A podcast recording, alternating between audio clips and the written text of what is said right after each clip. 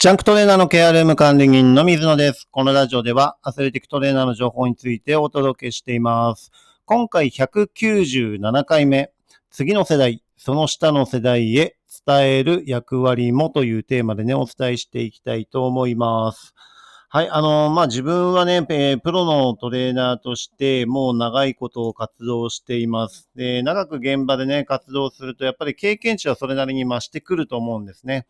で、時代とともにやっぱりいろんな変化が起こっていて、えーそこの部分っていうのはね、あの今の現代の、えー方、20代とかだとね、あのなかなかわからないとかね、イメージがつかないっていうことも多いのかなというふうに思います。特に、えっ、と、我々、自分のね、世代だと50、50前後とかの世代とかだと、えーまあ、テレビもリモコンがないようなね、え時代から、えー音楽もカセットテープとかレコードでね、えー確認し、あの、聞いていたりとか、で、CD ができて、MD っていうのができて、え今では、えオンラインサービスとかね、そういった形になってるかと思いますけど、かなりアナログの部分から、えー小さい頃は過ごしていて、携帯自体が初めて持ったのも23歳ぐらいの時ですからね、あの、インターネットとかもほぼほぼそういったところもないし、えー待ち合わせとかも、えー駅で何時っていうのをね、事前に、えー前日のうちにね、アポを取って待ち合わせをするっていうような、えー形ですよね。で、待ち合わせで合流できない場合はもう、駅の掲示板とかに先行ってるとかね、そういうのを書いて、えー伝達するみたいな、そんな形でしたよね。だからかなりアナログで、えーそういった部分のね、えー理解っていうのはなかなか今の現代の方っていうのはできないのかなっていうふうに思っています。はい。で、まあそういったね、今デジタル化されていて、えーそれはそれであの非常に便利でいい時代なんですけど、アナログの時代はアナログの時代の、まあ、良さとかもあるし、えーそういった伝え方、伝われ方っていうのもね、えーあります。で、トレーナーの世界もね、あの、そういった形で、えーいろいろの時代の、えー中で、えー技術的な部分だったりね、あの知識的な部分、科学的な部分、医学的な部分っていうのが発達して現代に至っているのかなっていうふうに思っています。はい。ですからまあ、難しいっていうかね、ベテランになると昔の、えーそういったやり方ももちろんあるし、そういった歴史的な背景もね、えーあるっていうことで、そういうところをね、もう、あの、若手とかね、えー次の世代、その下の世代っていうふうにな方にもね、えー伝えていく必要があるのかなっていうふうに思います。はい。もう一般では、えーまあ、アスレティックトレーナーなり、医療資格なりっていうのが、えー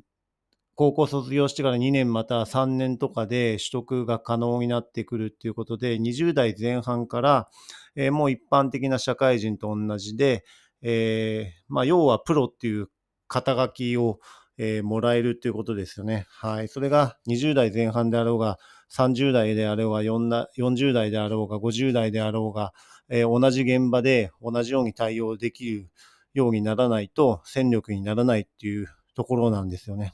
はい。だから、えートレーナーっていうのは、え経験値っていうのが結構大きくて、えその知識としても知ってるか知らないか、えその知ってる知識をいかに現場で活用できるかっていうところもポイントになってくると思いますし、あの年齢で、えーじゃあ譲歩されるっていうことももちろんないし、でもやっぱりそういったね、えー部分で、最初は、えーアスアシスタントトレーナーとかでね、プロチーム部の場合は、えー入って経験値積んでっていうような位置づけにはなると思います。ただし、同じね、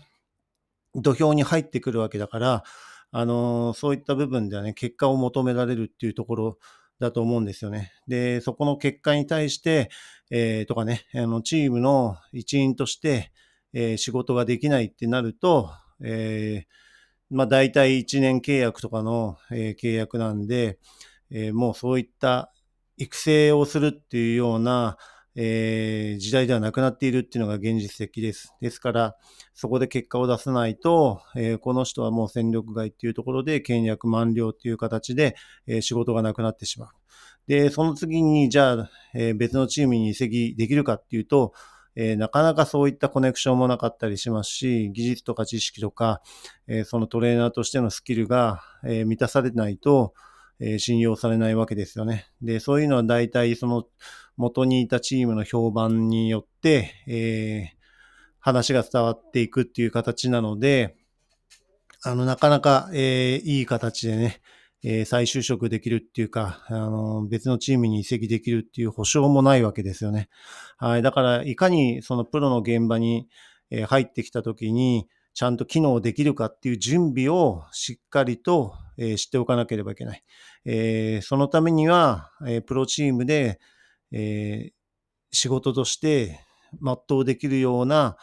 イメージを持って、えインターンとかね、えそういったところで活動した、えところをね、あの現場で活かせるようにする。なかなか難しい問題ですし、えしっかりと機能するとかね、あの本当に仕事に追われてもういっぱいいっぱいの状態になった状態でっていう形にはなってしまうと思いますけど、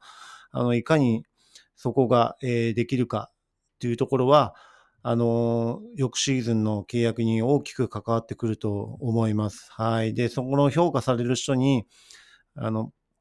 判断されないと、えー、その次がなかったりします。で、それは選手から信頼されるとかね、そういったところもそうですし、人間力とかもそういう点だと思うんですよね。はい。だからいかにそのプロの現場で機能させられるかっていうところを、えー、時代背景とともにね、あの、そういった、えー、ところを、もう今自分は50歳過ぎてますので、かなりベテランの域なので、えー、自分だけではなくてね、このトレーナーという、えー、プロのチームでのアスレティックトレーナーという、まあ、職業として、えー、安定させるっていうかね、安定してほしいと願っていますので、えもう次の世代とか下の世代にいろんなことを伝えていく、え役割になっているのかなっていうふうに自分自身も思っています。はい。ですから、あの、昔みたいにね、師弟関係みたいな形で、えー、弟子を雇って、その弟子に忠実に仕事を教えて、えー、そういうの方がね、一人前になるまでは、えー、お礼奉公じゃないけど、仕事として働いてもらって、そこで利益を生んで、え成長させていくっていうような形が昔は取れたんですけど、今はそういうシステムが本当に取りづらくなっているっていう現実があります。ですから、育成すれば、えー、するほど自分自身の、えー、懐を、えー、削って、自分自身の時間を削って、えそういった形をとって、え奉仕するっていうかね、あの、自分のエネルギーを使っていくっていう形ですよね。で、それがそれで、じゃあ、えー、評価されるか来たら別にそんなところに関しては評価は全くチームとしてはされないし、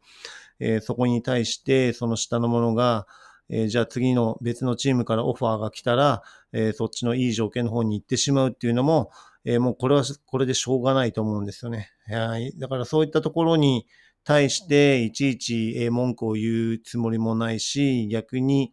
えー、自分はまあ現状、教え子が、えー、プロのトレーナーとしても今現状、現状9名は、えー、バスケットの世界に、えいますのでね、あの、そういった意味では、え下を育てるっていうことには力を注いできた、エネルギーを注いできたつもりなので、えもっとさらにね、次の世代、その下の世代にも、えー、伝えていきたいなというふうに思っています。はい。まあ、そういった形でね、え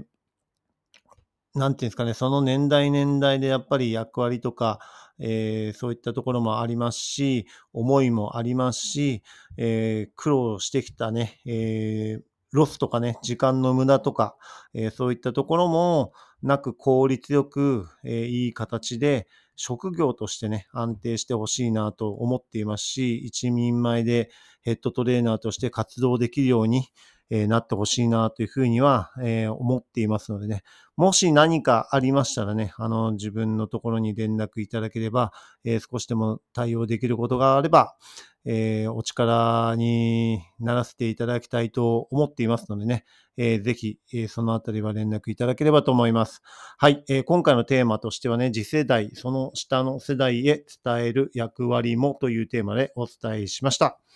はい、次回のテーマとしては、ベテランと若手がえ入り混じる選手層という形でね、お伝えしていきたいと思います。はい、今回も最後まで聞いていただきありがとうございました。また次回もよろしくお願いします。